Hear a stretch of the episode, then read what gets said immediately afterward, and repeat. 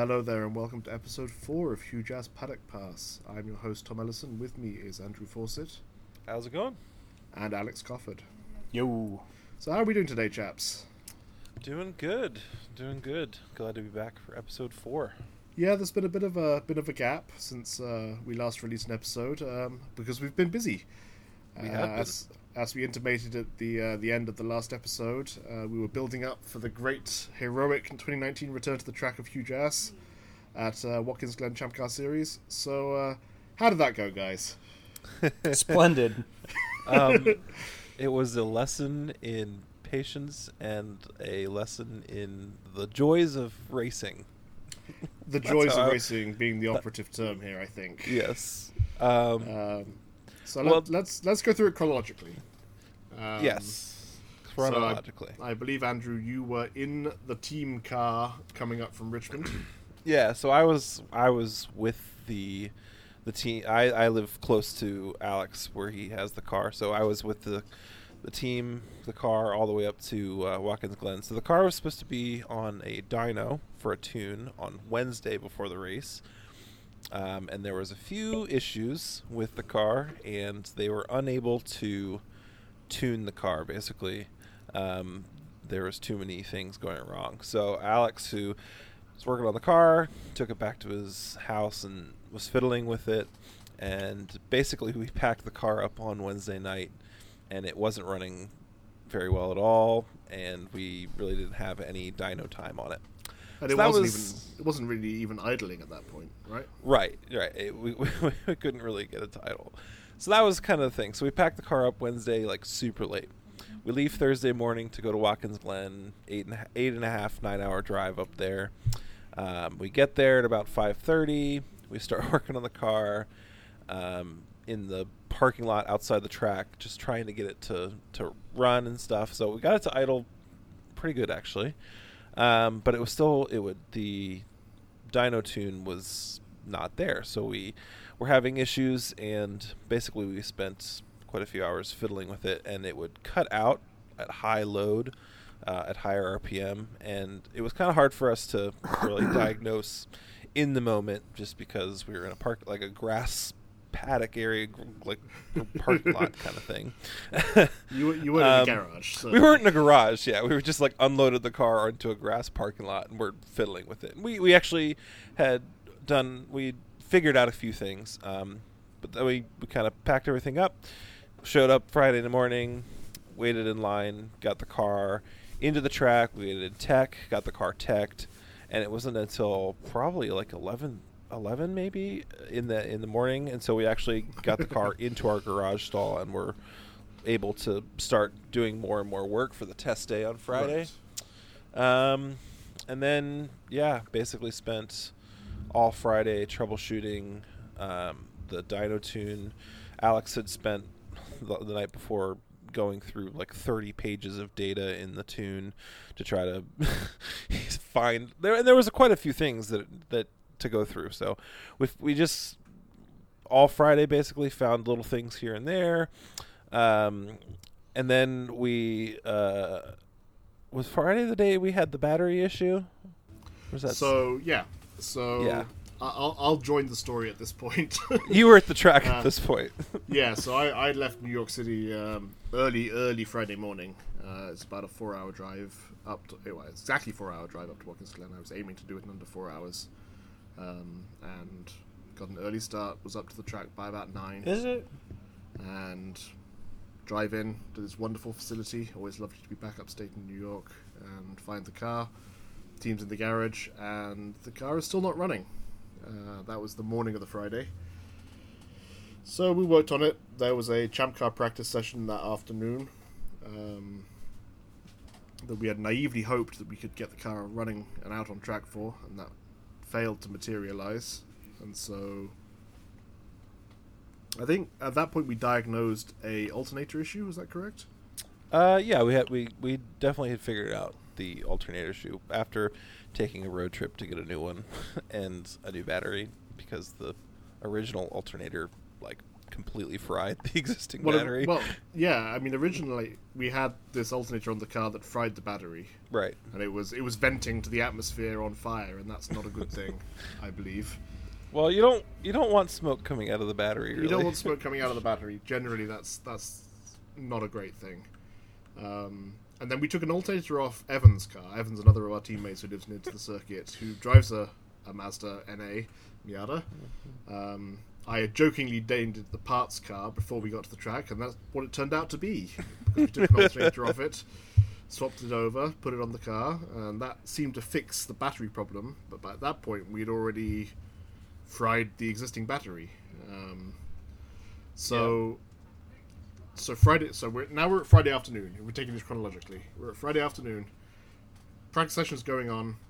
Car is nowhere near out on track. Um, we've changed the alternators over, and we've got it to idle now. The car is idling, okay, but it's still misfiring, cutting out completely at higher revs, higher loads.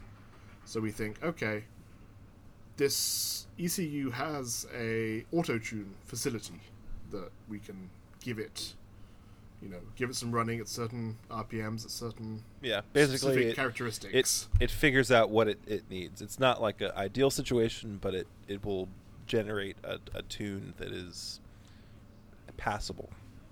Right. Um, but to do that, you need to have the car running on a, you know, in, in, a, in a stable condition, um, which is not obviously what you can do on a track that with open passing with a lot of other competitors. Nor is it something, as we found out, that you can do in the access roads around Watkins Glen International. Yeah. Um, which then we determined that well, it's Friday afternoon before Memorial Day. I wonder if there's anywhere with a dynamometer open near the circuit. So we put together, I, I put together a list of uh, Google searches. We did a series of phone calls where people either didn't pick up at all or told me I was mental for calling at such an late hour. Uh, until we found a shop in Rochester, an hour and a half from the circuit, that had a dyno. They didn't have a guy that could tune cars because they didn't know uh, that ECU specifically, but they said, We offer dyno time, we're open till 6. If you can get here, then you're free to use it and do what you need to do. So I think it was decided very quickly after we learned that fact to pack the car back into the trailer Yep. and set off to Rochester. Yep. So Alex and uh, and Michael set off um, to the dyno um, and did some running there. Let the auto tune do its thing and see if we could come up with anything that was working. I, I think that you know they did some good work there. They Yeah, I think some runs. they definitely made some did some- progress. Definitely made some progress. Definitely made some progress. The car was running a lot smoother when we got it back. Um, at which point, uh, when they finished up, we got a, a phone call from them as they were on their way back saying, "Okay, we definitely need a new alternator. and We need a new battery." Right. At which, at which point, road trip.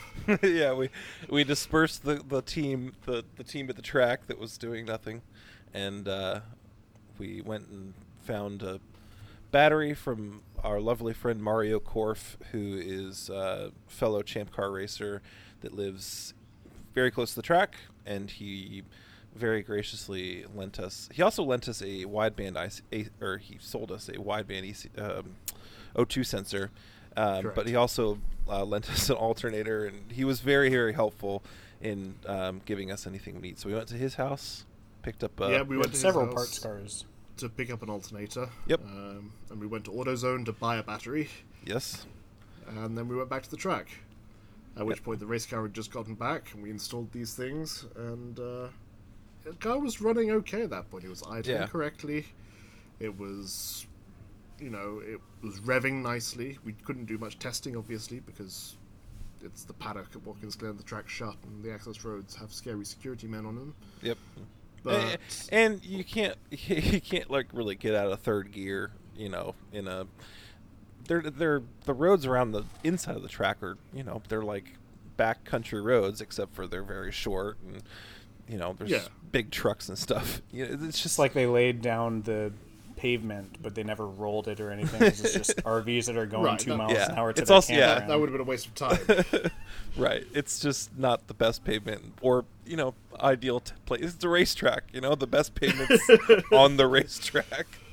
Yeah, they concentrated their their money and their facilities where it should go, which is on Right. the racing Ex- surface. Which Exactly. makes sense. Yep. Uh, we- we can't we can't fault them for that. However annoying it may be if we're trying to test a race car in between Right. sessions. Um, So I so we think go- I think the general mood on, on Friday night was optimism. Like I would say, I'd have said so. skeptical optimism. Like we Um, were working quite late, yeah. getting everything set. It like we were I I, the I think we were in the paddock and the garage area, and we I think the reason I felt at least a little bit more optimistic is there was E30 uh, a- car. Uh, there was an E30 team like across the garage area that was changing ahead on their car. There was a few teams down the down the way that had the engine out of their car. You know, I'm like, well, at least at least our engines like you know still in. We don't. We're not like still, still there, still intact. yeah, we're not like elbows deep in you know engine swap. And at this time, I showed up, and it Right. seems like it seems like at this point it started to kind of turn the corner a little bit towards like maybe we can do this. Uh, Jim was working on the car with a handful of people, and I think the ECU ground was not ideal. And there are some things that were happening that led towards maybe some good thoughts leading into Saturday. yeah, Yeah, the thing the thing was that we kept finding issues that we could fix. Yes. And that, that lends itself to a sense of security, saying, okay, we found a definite issue. You know, this ground wire is not grounding itself in the correct position. This sensor is not working, so we need to replace it. This battery is yeah, messed up, so we need to replace it. We were finding definitive mechanical issues that we knew how to fix, and we were making progress. And every time we started the car, after fixing one of those issues, it ran a little sweeter, it ran a little better. yeah, Um, I felt pretty good because I was like, oh, I show up and it's starting to run better. Yeah. Hell yeah. yeah. so I, you were very much a lucky charm in that respect, Cofford. Right. Um, Yeah. So yeah, at that point, uh, this is. I think uh, Cofford was the last arrival of the team on the Friday night after Yeah. a mammoth drive. So how long did it take you to get up there? It was about 10 and a half hours. Uh, but one of the guys with us, Alex Bueller, he drove the night before 12 hours to get to my house. So he did 12 hours to get to your house, and then 10 hours as a passenger to get to Watkins Glen. So Yep. And I then mean- same thing on the way back, too. So he had 48 hours of driving in six days. Yeah, but that's a lot. I, I, want to point out that we did all re- we did all recommend that he just fly. But, I mean, that probably hurt the cause. yeah. Telling him to fly, like, that's a surefire Yeah. way to get him to not fly. I will say that Hugh Jass is never knowingly uh, the re- recipient of good in- good advice or good information. no. Um, Headstrong people that have egos. And, headstrong people with egos and a willingness to do the impossible. That's Yes. how we define ourselves. Or do things in a more difficult way than they should be done. then they need. Then they need Then to they be. need- yeah, exactly. combine all of that with a little bit of alcoholism, and yeah, there you go. that's about it. yeah. Spe- so speaking of which, Cofford and crew show up at about it was about midnight, wasn't it? I think it was about eleven. Yeah, and so I just, yeah, I think uh, at that point, um, the guy that was on night duty at Watkins Glen kind of just had this glazed over look, and I was like, "Hey, dude, uh, the champ car stuff's closed." He asked if I had a pass, and I was just like, "Yeah, it's closed. I can go get one in the morning." And he kind of stared at me. I'm not sure if he heard me. I'm not sure if if he was like awake or sentient. Like I, it was really struggling. I was like, "All right, dude, I'll see you tomorrow." We kind of I guess I'm just gonna go in. yeah. And man, I was like, he was a, a suicide uh, prisoner on death watch. Just he was man, it was really rough. But yeah, we got in there. It was really late. Um, but we showed up. We started cracking some beers, and We did, the yep. general mood at this point was optimism Yeah. of of okay, maybe we don't have it complete, but maybe we have. We're we're maybe we're getting close. Yeah. So we went to bed on on the Friday night feeling pretty good. Um, we I had set up my tent. Cofford and I camped, and and uh, I woke up Saturday morning, race day, like r- first race day. I, I I'm like just waking up. I'm like rolling out of my cot. I'm like starting to put my clothes on, and I hear race car noises. And I'm you know I'm like I'm at the racetrack. It's like maybe 7:30 in the morning. I'm like okay, you know people are just warming up their cars, whatever. And then I hear like gravel like right outside of my tent with race car noises attached, and I was like that's really weird. And then I hear our car revving to the rev limiter and then bouncing off the rev limiter like two feet from my tent, and I'm like, oh, I slept in too much. That's Alex with the race car, you know, and I come out. Telling out. you to get up. yeah, I, t- I, well, I walk out the tent and I'm like, you know, rubbing my eyes. It's like, it's race day, let's go. You know, like, I'm like, okay. But then, I hadn't seen Alex Yeah. to this point, so I went out and was like, "Hey, what's up?" Blah blah. blah said hi to him and stuff. But throughout this whole thing, a Miata with I don't know, is it straight pipe, Tom? Do you know? uh, there's It's- a cat, but it's basically. There's a straight cat on it, but there's no muffler. It's, Yeah. it's right pretty outside much our straight out. tent, flooring it. Right, and I didn't realize till later. Bueller didn't even wake up. I don't. What? How? Have you met well, the kid? That's how. He missed. He missed. He missed his first Le Mans stint this weekend by not waking up. So I fully believe it. Yeah, well. so anyway, the, the the funny thing about that is, is that when he revved it and then he when he zipped down the the, the you know inside track roads back to the garage area, it sounded really good. It wasn't cutting out like it had been. It wasn't doing anything wrong. Like it sounded really good. So I'm like. I was a little like peeved that I got woken up, but I was like, well, I get what I deserve because I slept in too much. But I was like happy. I was like, hey, the car sounds really good. So I walk over to the garage area. We do like our normal morning, like the race morning prep. Everyone kind of gets ready. We set the tire pressures, you know, take everything down to the pit box. Like I'm feeling really good at this point. So we take the car down there. We decided we're going to roll off uh, dead last so that we can, um, you know, not have to Abandon, be abandon ship if there's an issue. right. We don't want to be in. We, it's it's basically an untested car. I mean, we know that it works Yeah. on the dyno, and we know that it runs okay at low RPMs and stuff. But so we decided to roll off last in the garage. So we're not like you know around a bunch of cars. Um, so in my mind, it was like a normal race start. You know, you get the driver. Alex gets in the car. He he, you know, everything's fine. We're test the radio, um, and then he rolls out of, of pit lane, and I, I'm thinking, you know, it was pretty normal, um, but it was it was pretty clear that the first time the field came by and our car wasn't at the end of it, that uh, there was an issue and. Uh, he uh, actually had, did he do a full out pace lap? I don't think he even did a full. Nope. He basically he made it to the Top of the yeah, S's, The top of the came S's in. at Watkins Glen. There's a hole in the wall. Um, he drove through basically and, and drove back to the garage, and that kind of started the theme for the race days of For the weekend, yeah. for the weekend of of you know we fixed it. Oh no, we didn't. We fixed it. Oh no, we didn't. Um, right. So it was very apparent uh, getting to the top of the S's, following the field on the first pace lap, that when pulling hard in third or fourth gear above a certain RPM, there was just no fuel delivery happening. Yeah. Car was cutting out, and nothing was happening. And that's So obviously point- dangerous. Yeah, at this point, Tom, you're you're owner, part owner of you know the car and Yep. and everything. Financially invested, certainly. at what point? Obviously, when he pulls it in, not even completing a pace lap, we know. Oh shit, this isn't good. But going back, at what point were you like, oh crap, this might, this might not be the most ideal weekend?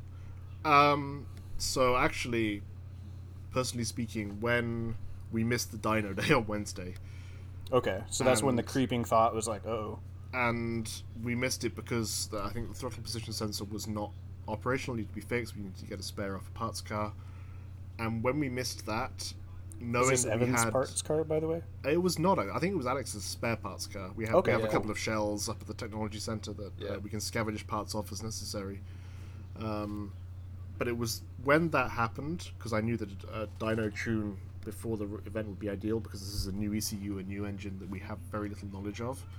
When that was missed, I started to get a little creeping sensation that this was definitely not going to be an easy weekend that we've experienced previously, and so I sort of I stepped back from the heavy publicity that we normally do around these events. Like generally, we're we're proud of our team, right? We're always Yep. going to be proud of our team, Are we? and I'm proud of our team. Yeah, I'm proud of our team. Uh, some of us are proud of our team, um, and so, and we like to publicize that. Like we'll post on Reddit, we'll post on iRacing forums. Hey, you guys, we're going to be racing Watkins Glen this weekend. Watch Yeah. the stream. Be great to have your support. We, we we push that out there so we get some viewers, get some publicity, and uh, and show that we're proud to be uh, a member of this endeavor. I did not post anything prior to this weekend about that. Yeah. Yeah. because I felt this is going to be a test weekend at best. This is going to be a, a massive disaster at worst. which we had talked about before within the team is Indy is the big one, and then VIR is what we call homecoming, where everyone Yep. tries to go to and stuff like that. So Watkins was obviously, don't get me wrong, everyone wants to race, everyone wants to drive. You're not only owner, but you would have drove as well. It's a big deal, but theoret or not theoretically, but push come to shove, we'd rather this happen at Watkins rather than the other two for this year. Yeah. Correct. Um, and so I was mentally prepared for this weekend to be a test weekend. Uh, we're testing a new car. We're testing potentially some new drivers, and we were very. I was very prepared that this is not going to go as smoothly as perhaps previous events had. That said, it was still disappointing. Yeah. Um, so we see Alex come off pace lap of day one, return to the garage, and yep, we had this fuel delivery issue. Yep. And then we got to work, Yep. and it was a series of finding flaws and issues with the car that did not solve the root cause of that issue. Like everything we looked at, we found another slight problem with. Um, so we'd look at wires, we'd look at sensors, we'd you know plugs, Change plug the fuel gaps. pump. Yeah, like we changed the fuel pump. We looked at the spark plugs because you know tracing the fuel delivery issue from from start to finish, like plugs and injectors are a part of that. We looked at the plugs and the spark caps were you know not OEM spec. They were varying in qualities. Okay, let's fix that. Maybe that solves the issue. Send the car out again. Does that fix it? No. Bring it back Yeah. and that was really the the theme of, of Saturday was a series of un, of unearthing issues with the car that none of us had ever thought to look for before. Yeah. But these were, you know, clutching at straws to see if we could find the the issue. Yep. So basically, all Saturday, um, I think at one point we the first issue we solved. I think we sent the car back out on track um, after like a putt around the the garage area.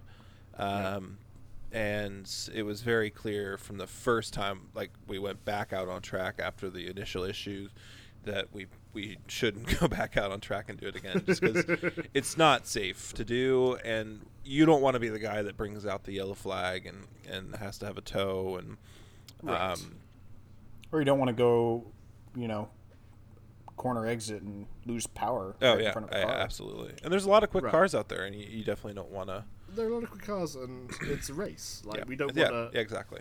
It's not a track day. Yep. It's a race, and we don't want to Im- infringe and impose and impact anybody else's Right. experience. Like, we would be pissed- we would be issues. pissed We'd if be some- so pissed if someone else did Yeah, that to us. exactly. So it's Um, only fair that uh, we we abide by the same standards. Yeah. So basically, um, all Saturday, and when I say all Saturday, I mean like from the moment we rolled the car out to gr- to the pit area to drive it back, like to drive it for the day, to basically into the evening.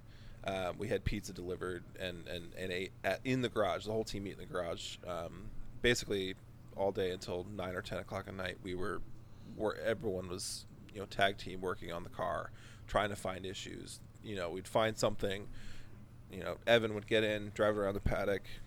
Nope, that wasn't it. You know, and then keep going and going and going. That, and that's basically. I mean, it was all day. It was like, you know, It was a long day. yeah, all day basically working on. And and we found, you know, we find a little thing here, find a little thing here, but but the, the root issue of the car losing power and cutting out was never really fully resolved. Um, Right. so then we, you know, put everything away Saturday night. Sunday rolled around. Um, I think everyone in the team was kind of knew what was coming. I, I definitely was not optimistic that we would get on track um, on on Sunday, and uh, basically we we did the same thing Sunday morning.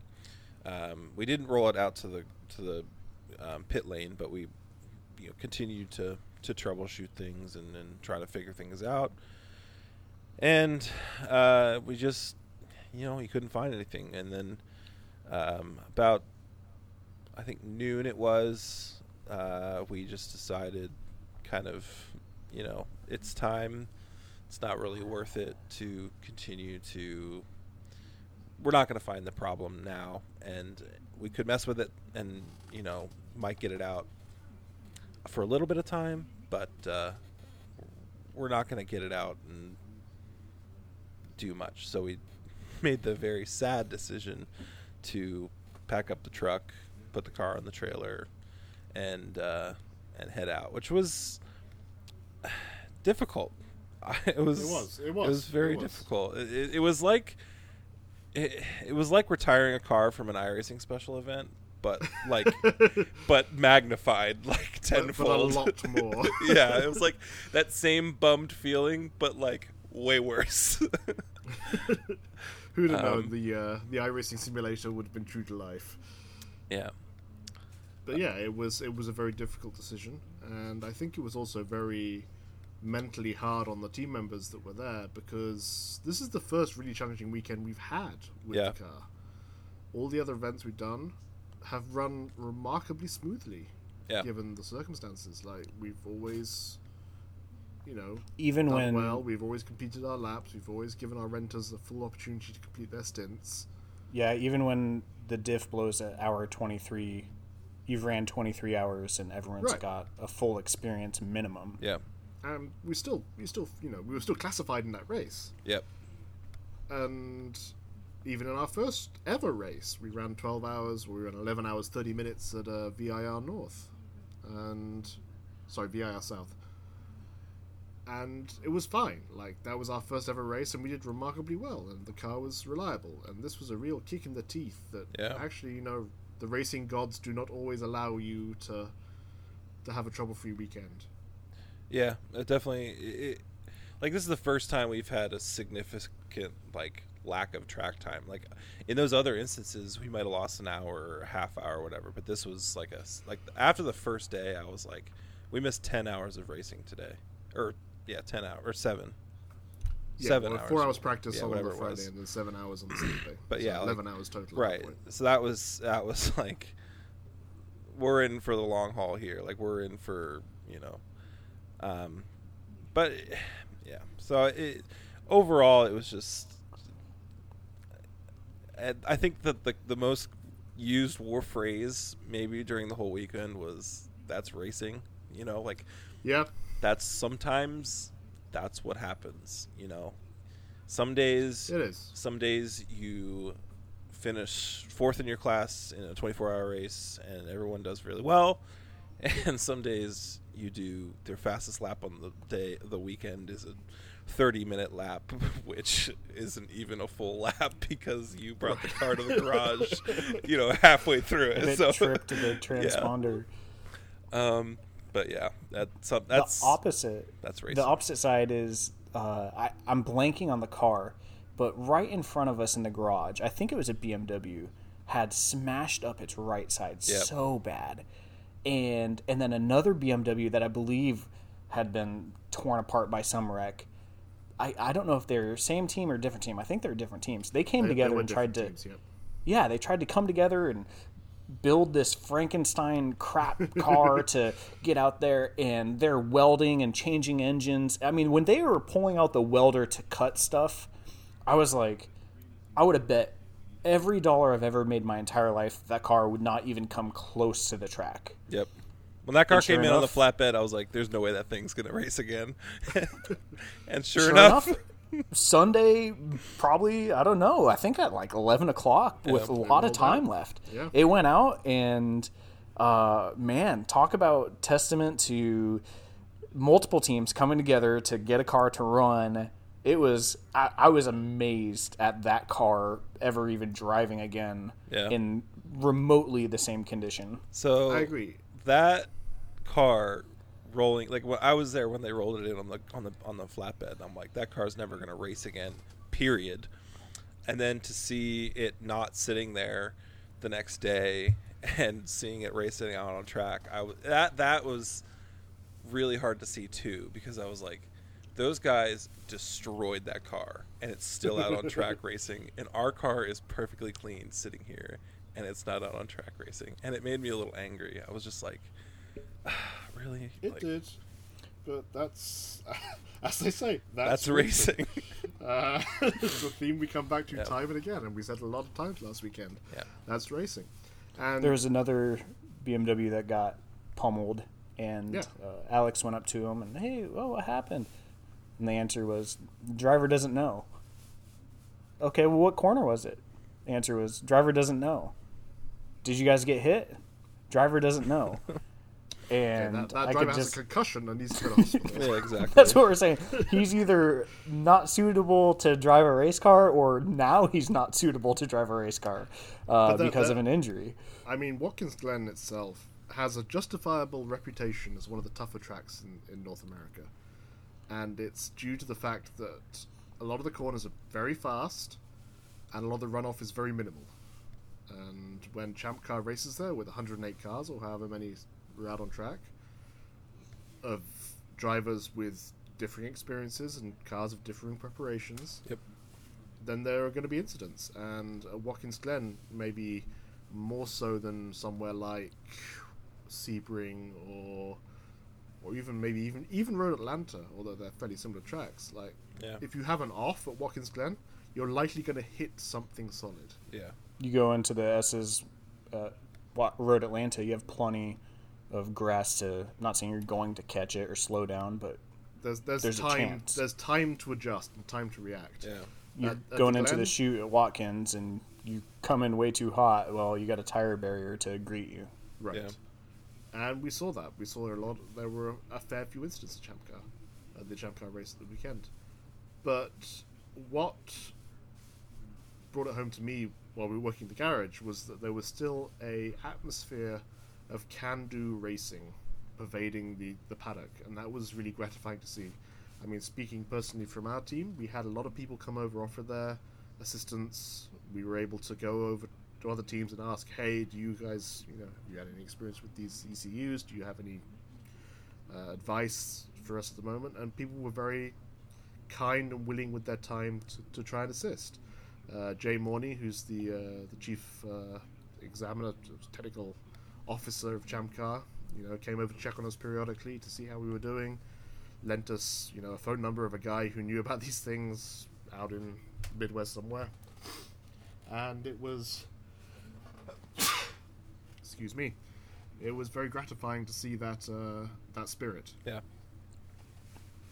Racers, And- racers want to race, and, and and they don't want to race against nobody, um, and, and people are very generous, and that's that's one of the cool things that I think is cool about racing in general. But Champ Car is the the, the, the people like that that that do those things that are willing to help you and do what they can.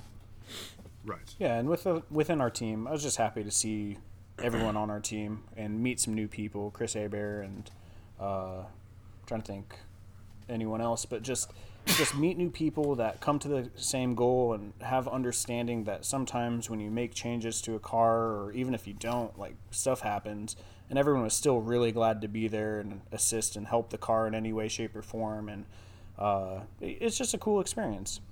Yeah. Yeah. I would say like the thing is that you know we we had quite a big of crew there, and I think that as terrible of a situation as it was and how like not fun some parts of it were, I think that everyone really made the best of it.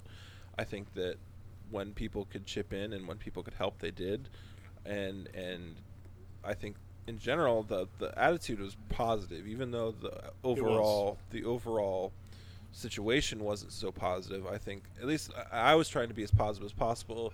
You know, like trying to say like, hey, hey, we're at least we're having here, we're at the track, we're having fun. You know, we're, we're trying to work it out. We're, you know, I think that in general the team atmosphere was was good. I think that it was. I don't say that it was good that we had it, but I think that it was. Sometimes you need that kind of adversity to push you and to motivate you more, and I think that that adversity we experienced was was beneficial for us to you know go through an experience and and push us to you know remember that it's not always 100% it's not always going to be you know every day is amazing um, So you're saying that this is a very uh, Calvinist Catholic experience sure, sure, to yeah, remind us, sure, to remind us yeah. of the hardships of life. yeah, exactly. Um, but I, I, I'm, I was just really proud of um, the team and, and everyone's attitude and, and keeping everything moving and pitching in when they could and yeah, No, I agree, and that's something that, that we're still very proud of having this team spirit. Of, as as we've discussed the origins of the team, like we didn't know each other three years ago, and that we've come together and and met through this shared appreciation of motorsport, and still are able to face these adversity situations with a positive mental attitude. And you know, people who are driving twelve hours, twenty four hours, whatever, get to these events where we don't turn a single lap are still not holding any sort of grudges or ill will. They're I got to still camp and grill out in the rain, so You were I- living I your had a- best life. yeah. I I was having a blast. I could have taken off all my clothes and ran out in the wilderness, never been seen again, and would have been Well, you did completely happy. Oh man, yeah. Wouldn't be surprised Uh, if I did. there was one point when you just arrived in the paddock on Friday uh, night. Um, you know, we were greeting each other and catching up, whatever. At one point, you just said, "Hey, who wants to grill?" And I turned around, and you had a grill open on the back of a pickup truck in the paddock with flames shooting out of it. So saying- you yelled at Shane several times. Yeah. Hey, he's got the grill on, and there's flames coming out of the back of your truck. I, I, I think my exact words were, "Hey Shane, your truck's on fire." He. He thought you were joking. He said, ha, ha, ha, "Yeah, sure it is." No, no, no, no. It was on fire. If you would have said Cofford lit your truck on fire, he would have believed you 100%. See, this is why being specific is important. Because no one's going to believe randomly your truck's on fire. But if someone says Alex put your truck on fire, eh, might be a Clear, little bit more concise communication at the racetrack is very important. Yeah. This is what we're learning. Um, so yeah, it was. Uh, there's no no way to you know beat around the bush. here. It was a very disappointing weekend. Yep. And You know what else was disappointing? what was else? Uh, Monaco. Monaco was disappointing. So yeah, on Sunday, not having much track time, we had a laptop up in the garage and we were watching the Grand Prix. So let's talk about the Grand Prix rather than Watkins Glen. I don't think it was disappointing. Tell us why. I thought it was. I thought it was relatively. It wasn't like interesting in the most traditional sense. Like there's lots of action, lots of passing, you know. But In which way was it interesting? I'm getting there. Get, give me a chance. I thought, well, for for one, watching Lewis struggle on medium tires for like 75 laps or whatever it was, while Max Verstappen was like right off his rear wing. I thought that was very interesting. I I thought that that was an interesting battle. I thought that the the Max's uh, penalty brought it into you know an interesting thing. I think the whole Leclerc storyline made it interesting, trying to get back up to the front, trying to make those aggressive passes in traffic against slower cars. Um, I think it was in general it was it, it's it wasn't like the worst race. I'm not saying that it was the best race, but I thought it was interesting and that there that for Monaco especially it wasn't like you know a bore fest. I didn't think I so. struggle to find how it's interesting when the leader has got a truly trained growing and no one can pass anybody. I think I think compelling is the word I would use. To describe Okay, compelling. race. Yeah, there you go. It was it was certainly compelling in that there were these multiple narrative strands that that you've intimated of the Well- of the different drivers having their their own individual races and how they're impacting each other's. Yeah, I'll agree with the individual side. I think as a whole, I was disappointed with. I just feel like Formula One at Monaco is two polar opposites, right? If it was something a lot slower with smaller cars, yeah, it makes sense. But let's face it, Formula One at Monaco is kind of a spectacle at this point. Um, there was some really cool stories, but one that I love the most is Williams not being the worst team. Were they not? you sure? No. Uh, Alfa Romeo. Yeah, they didn't do well. No, they didn't do. They did terrible. They were behind the Williams. I could be on a pedal bike and probably beat the Williams. They now Coming there was some incidents, right? I mean, Stroll did Stroll things and hit everything and everyone in his way, and like Raikkonen that. was kind of caught up in that. And then, did you see the uh, the four way right before they got into the tunnel? That wreck. yes, the four way. Uh, but the the wreck right before they got into the tunnel, and they all kind of spun into a star. Um, and so there are certain things that um, Alfa Romeo was unfairly like it went against them, but they still got beat by Williams. Yeah. Yeah, they had that that car just wasn't suited to this track, I guess.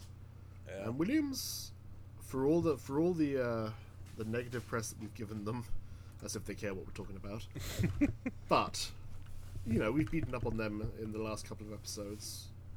They're getting there. Like they're still at the back of the field, but the gap's decreasing. Yeah. They're, they're, they're Ish. you know, they're inch by inch. And I will say, George Russell has impressed me this season. It's, I will agree with that. it's really not easy for him as a as a as a rookie driver who impressed the junior Formula E coming into a car that is obviously at a disadvantage to the rest of the field. But he has gotten his head down. He's been incredibly professional, and he's outqualified and outraced Robert Kubica every single weekend. That's really been the surprise to me is that every time I look at the timesheets, he's faster than Kubica, and I really did not expect that from, uh, you know, a, a rookie. I, and I, I, I guess maybe I overestimated Kubica's abilities to come right back into Formula One after being away for a while and to be quick. Right, and, Um, and we know that story. I mean, yeah. that's that's a great story of courage and resolve to come back from that horrible accident Right. to, to But- regain a spot on the grid. I think I overestimated Kubica and I think I underestimated George because th- there's a clear gap there. Like I, I- the, Yeah. George is properly quick. Yeah, In, in a, he's, he's done phenomenally well to be right. Uh, they've, th- he's finished every race, and he's finished, you know, at the limit of the car's ability. I would love to see them get some point, like like a point this season. Yeah, I think that Yeah, would be think like would- a I think that would be a just reward. yeah a successful season for them. What would Yeah. be their best chance? I'm trying to think of the. of the Of tracks a- coming up. I mean, It's got to be a street circuit where maybe a big wreck happens. I'm trying to Singapore maybe or a wet race. a wet race. Yeah. correct. Yeah, it's got to be something abnormal. I don't think that they can break that top 15 without the Not not on pace alone. I No. right. Oh, yeah, no, so I they need some luck and they need some maybe a safety car to come out at the right time while it's raining and there's got to be something. If one of their drivers was to intentionally crash into the wall to trigger a safety car. Wait, that's been done before, hasn't it? Just as long as you don't fire said driver and then he gets angry. Oh, exactly. Flavio, how we miss you. yeah. So, one thing that did kind of frustrate me was the week before there was testing at Barcelona, yep. and guess which car was the fastest? Was it the Ferrari? No, it was the Mercedes, and um, the guy driving it, Nikita Mazepin, was hmm? the fastest. Yeah, exactly. This is this is kind of getting to my point. He was the fastest guy on track, which included Leclerc, Gasly. I mean, all the other main drivers, Yep. and he has not finished better than eighth place in Formula Two this year. In his first, I, th- I believe it's his first year of Formula Two, and so it alludes to the fact that these cars are too easy to drive. And Lewis Hamilton came out and said that. If and multiple drivers said this, if a no-name Formula Two driver that can't crack, crack the top five can show up in a Mercedes and set the fastest laps, are these cars too easy to drive? Now, obviously, we don't know the circumstances around that particular test, what fuel levels they were on, what tires they were on at that time. But Before you go farther, yep, if you take, let's say, Schumacher in late '90s, okay, peak Schumacher. Yep. And you put him in a car that's equivalent to a mid pack car then. Yep. And you put some no name Formula 2 driver in his car. Who would you put your money on? The Schumacher car or the Schumacher driver? I put my money on the Ferrari. On the car? on the car. This is the car. I, I say the driver in in that in that late '90s very specific scenario. Yeah, but I, I, I, I get the point here that Yeah. the cars. I, I'm not sure Uh, too easy to drive is the word. I think that Mercedes is just found. I mean, they might be very easy to drive too, but I think that they've proven, especially at Monaco, that they have a power package that is very good, so that even Lewis on very very worn tires could hold off Max. Because every time they would get to a braking zone or corners, Max would close in. But as soon as they got to any sort of straight bit of tarmac, Lewis would just disappear. Um, and, and Lewis, Lewis was lucky in that respect because it was his front tires that were marginal. Right. His rear tires were absolutely perfect. Right. And He could was also lucky in the fact that Verstappen was in the wrong engine mode and he didn't have full torque. Really, I didn't know that. Yes, it was God announced damn the it, day after that he had the wrong. I, I'm not sure if it was engine mode or fuel map or whatever, but he was running without 100% torque that entire race. So Is that not something they could have seen from the pit wall? I don't know. I I'm trying to pull it up right now to see what the actual um, explanation was. But at this point, you would assume that people would figure it out or realize, like, wait, what? Why is why are they they pulling away that much this fast? hmm, interesting. That seems very yeah. So I mean, once again, that gets us back to our to our common theme. It seems to be whenever we're discussing these these races in recent times, Mercedes execution. Once again, they didn't have the, you know, they didn't make the best call for the tires for Lewis, but they still got him to the end of the race, and he still won. Yeah, I think they were accounting. I I I think they were accounting for rain. I thought that they they probably thought it was going to rain, and it did. It never did. So they had to, stick on the mediums. Um, I mean, they they put Valtteri on the hards yeah, to split their strategy. I think they were hedging their bets slightly in case of weather. They also, I think, also from their testing on Thursday, they they believed in the medium tire. Well, Um, I mean, obviously, obviously, it made it to the end and it didn't explode. So, you know, Right. They they were right to in right, the end. right. And, it, and you know they executed the race correctly. If and they won the if. Lewis hadn't won the race, we would have been criticizing him like crazy. But he won the race, Right. and so we're like, So we're not. So we're praising. Right, that's the right these call. Are the fine margins. These are the Right. fine margins by which motorsport right, exists. exactly. And time and again this year and in the previous four years, Mercedes have proven that they are the masters currently of executing a race weekend to their particular parameters. Yeah. And Ferrari just every Oh, every race. What are they doing? It just it just gets worse and worse and worse. Like when you think it couldn't get worse, it does, and it's Like- just so let's talk about qualifying at Monaco. that's the Q1, yeah we know qualifying. This is maybe the most important qualifying session of the season. I Yeah. would uh, absolutely yeah and you have one of your drivers who has shown tremendous pace in practice, you know, probably a front row contender. And his time in Q1 in the first run is marginal, borderline. And you keep him in yep because your model says that probably the cars won't go faster. I just seems to be an overriding belief in your over common sense, in your models over common sense. It Yeah. was so piss poor that let's that they almost threw away Vettel as well.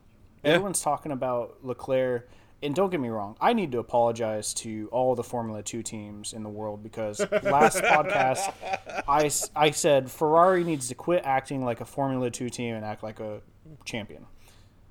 No Formula Two team's going to pull that crap and mess it up as they always do. This is worse than budget racing champ car. This is just absolutely terrible.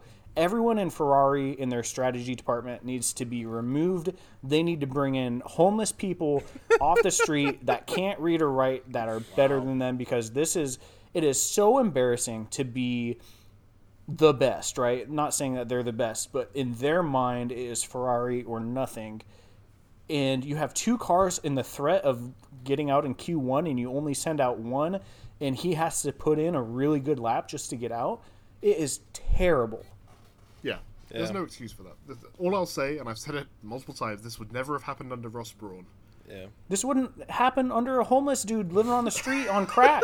That is a hot take. There have been some hot takes. That's a very hot take. Is it, Fawcett, would you say that's the hottest take we've had in the podcast? It might so be the far? hottest take we've had. but yeah, Well- like Vettel knocking out Leclerc like in Q Q one, like just get the car. th- ah, yeah, it was abysmal. And credit to Charles for like you know trying to make something happen from it. He made a really phenomenal pass early in the race. He tried to make the same pass again on one of the Haas's, and obviously it didn't go well. He clipped the And it barrier, didn't, it but didn't work out. but Like he w- he was put in a he was put into an impossible situation by his team. I, I don't. Hold on. I'm going back. They're trying to save a set of tires, which is why they don't send Leclerc out. Mm-hmm. You're at Monaco. You're not going to do a three stopper. You have No. all the tires you need.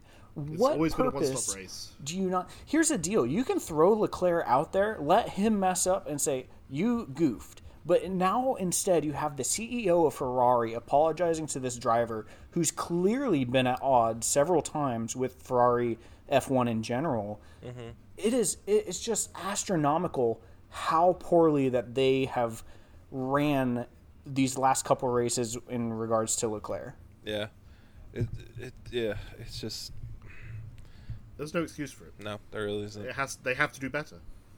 And and I was gonna say I don't I a lot of people I think would criticize um, Charles Leclerc for the way he drove on Sunday, but I, I, I can't I can't fault him for anything he did. Um, he drove as well as he could have given the circumstances, and and he stayed in long like as much floor damage as they sustained. Like I am surprised they even went back like he went back on track. Um, so I, I don't I don't blame him. You know, I'll agree for- with that for- because we've seen Verstappen crash a lot Yeah. in his early days, uh, all the way up till this year, really. And we knew it was because he was pushing 100%. yeah. And I think that's kind of what's happening with Leclerc now is if a driver is going to make a mistake, you want it to be because they're trying their hardest, not because they're unsure of what to have, what's going to happen, or or just they're kind of clueless. Is is him pushing a little bit too much, or just being a little bit out of position? So if a driver is going to make a mistake that costs the race, I, that's what I want to see. Yeah, uh, and I, I think the other thing too with, with Ferrari is that Seb was like nowhere. Like eh, not, eh, I guess not nowhere, but he was behind that battle. Second. Right, he, technically, he was behind that battle forever, and he. I don't feel like he ever tried to pressure. Uh, Max into making a mistake. He never tried to get But up he and, didn't need and- to. Yeah, It's almost Max like it's a five-second track that you can't pass on. yeah. And he knew Max had a five second penalty. He did Yeah. exactly what he needed to do, which was stay within five seconds of Max. And plus, he was just waiting for Max to take out Lewis, which, man, Yeah. I was praying to multiple gods I don't believe in that that would happen. Uh, There- there I just want to see to all four of them just crash. Yeah. There was nothing. There was nothing to be gained from Vettel engaging in that battle. Like Yeah, I guess you're right. I, I'm not. I'm not as. I'm not as big as fan. You all know that. Yeah. He he drove that race. that was a points race for the, him. the the only way he could drive that race. Yeah, that was like a points race. Like I'm gonna take second, take the points, move on to the next one. Um, and, and I really, and I'm not his biggest fan either, but Max is the best driver I think this season. I think that he's He he's clearly shown very consistent pace. He's obviously we all know he's been making better decisions. He's been driving um, a lot more mature, and, and um, that drive in Monaco I think was was great and reserved. You know, he made one really good attempt into the chicane out of the tunnel, and it didn't work out. And but he, I mean, to sit seven tenths off the back of Lewis Hamilton for like what was it like fifty laps or something Yep. that, that's impressive like to, to stay that close to a car making that much aero wash like to and then granted you know monaco's not like a super aero dependent track but still like to be that close to another car for a long time without making a mistake is is impressive. And uh, you know credit to where credit due. Like max did a, an excellent job. I feel i honestly i I feel bad for him that his team released him into the side of Valtteri and that he had that penalty because he definitely deserved second place or the win. I think for the drive that he put in, but you know, But equally, like he, he would have been behind Valtteri had that Yeah, right, not like, occurred. right, exactly. Yeah, so you can't Valtteri wouldn't you can't say well, what would have happened, but yeah, Right. He he wouldn't have been in the same position regardless. yeah. Okay, so right now Mercedes is ahead of Ferrari and Red Bull combined by eight points. Do we think Well- that Ferrari and Red Bull combined, and Williams, I'll even throw Williams in there. Do we think that those teams combined can beat Mercedes? Those teams combined. Do you think Uh, they I'm could gonna beat them in the I- championship? Yeah, constructor wise, At the- at the end of the Mercedes is ahead of Ferrari and Red Bull combined by eight points. I'm gonna say that they Mercedes cannot win that. Yeah. I, I just because they've had a very, very strong start to the season. Um, historically, an unprecedented start to the season with those 5 1 2s to begin with. No other team has done that before. And that trend will not continue in that in that same fashion. And I- would have been six one twos if Max didn't hit Valtteri. Maybe. yeah maybe. What do you mean? Um, Maybe. Maybe. I'm saying maybe. Who knows? Who knows what would have happened? I, Um, I, I think that um, as good as Mercedes is, I don't think they're bulletproof, and I think that um, you know obviously they're working on upgrades all the time. I heard uh, rumors of the new motor engine package you know coming soon too. So you know I think that they're they they're not perfect. They're not going to have everyone's got some unreliability. Um, so I don't think that they could do it. Uh, we haven't seen we haven't seen the Mercedes unreliability yet, but we know it's going to happen at some point. Yeah. Do we? I think it will. I think it will. I think it will. I think that And I think it'll happen. Okay, here, here. Are you ready for the second hottest take of this evening? I'm ready. Uh, a Ferrari's going to win next weekend at Canada. yep. Okay. Okay. I'm not going to say. I'm not going to say which Ferrari, uh, because that's a secret. Okay. But oh boy. I think a Ferrari's going to win. That's a hot take because Lewis is very good at Canada. He is. He won his first ever Grand Prix there in 2007. Um, he has time and again proven, you know, he's strong on that circuit. The Mercedes package is strong on that circuit. Big engine advantage. Yep. But it's also a race that is unpredictable, mechanically tough. Mm-hmm. Weather Mm-hmm. is, you know, often a factor. Speaking of which, I was lied to at Watkins Glen. Yeah, I was lied to too. and I am very upset. So I actually take it back.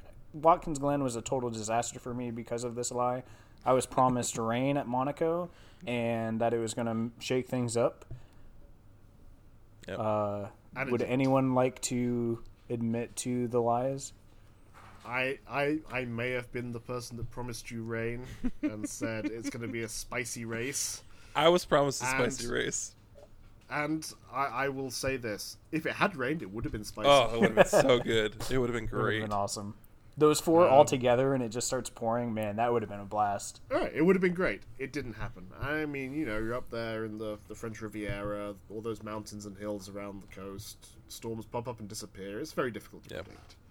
So I'm not. I'm not gonna blame anyone too much about that. It's just a shame. But I think Canada. You know, we've seen wet races there in the past. We've seen, you know, wind, even wind having a factor down the back straight and qualifying and in the race. Like Mhm.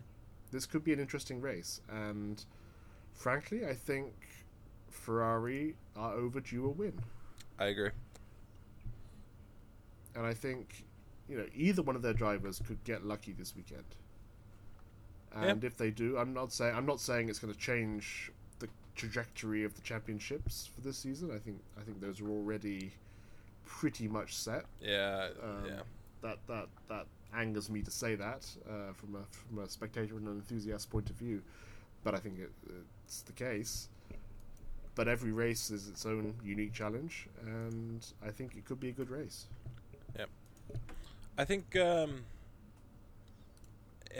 I don't know. It, it has produced some pretty wacky results in the past too, like the Jenson Button race. So um, that was amazing. yeah, I, I, I definitely think that Canada is a bit of a a bit of a It's wild, bit of a wild yeah, it's a card. bit of a wild Yeah. card, but we'll see. I, I'd love to see anyone else but Mercedes win. Like I'm not like anti Mercedes, but I definitely want to see someone else win. Like that's one thousand Just just for sure. just for interest, and, Right, Uh, yeah. Intrigue's yes, state. absolutely.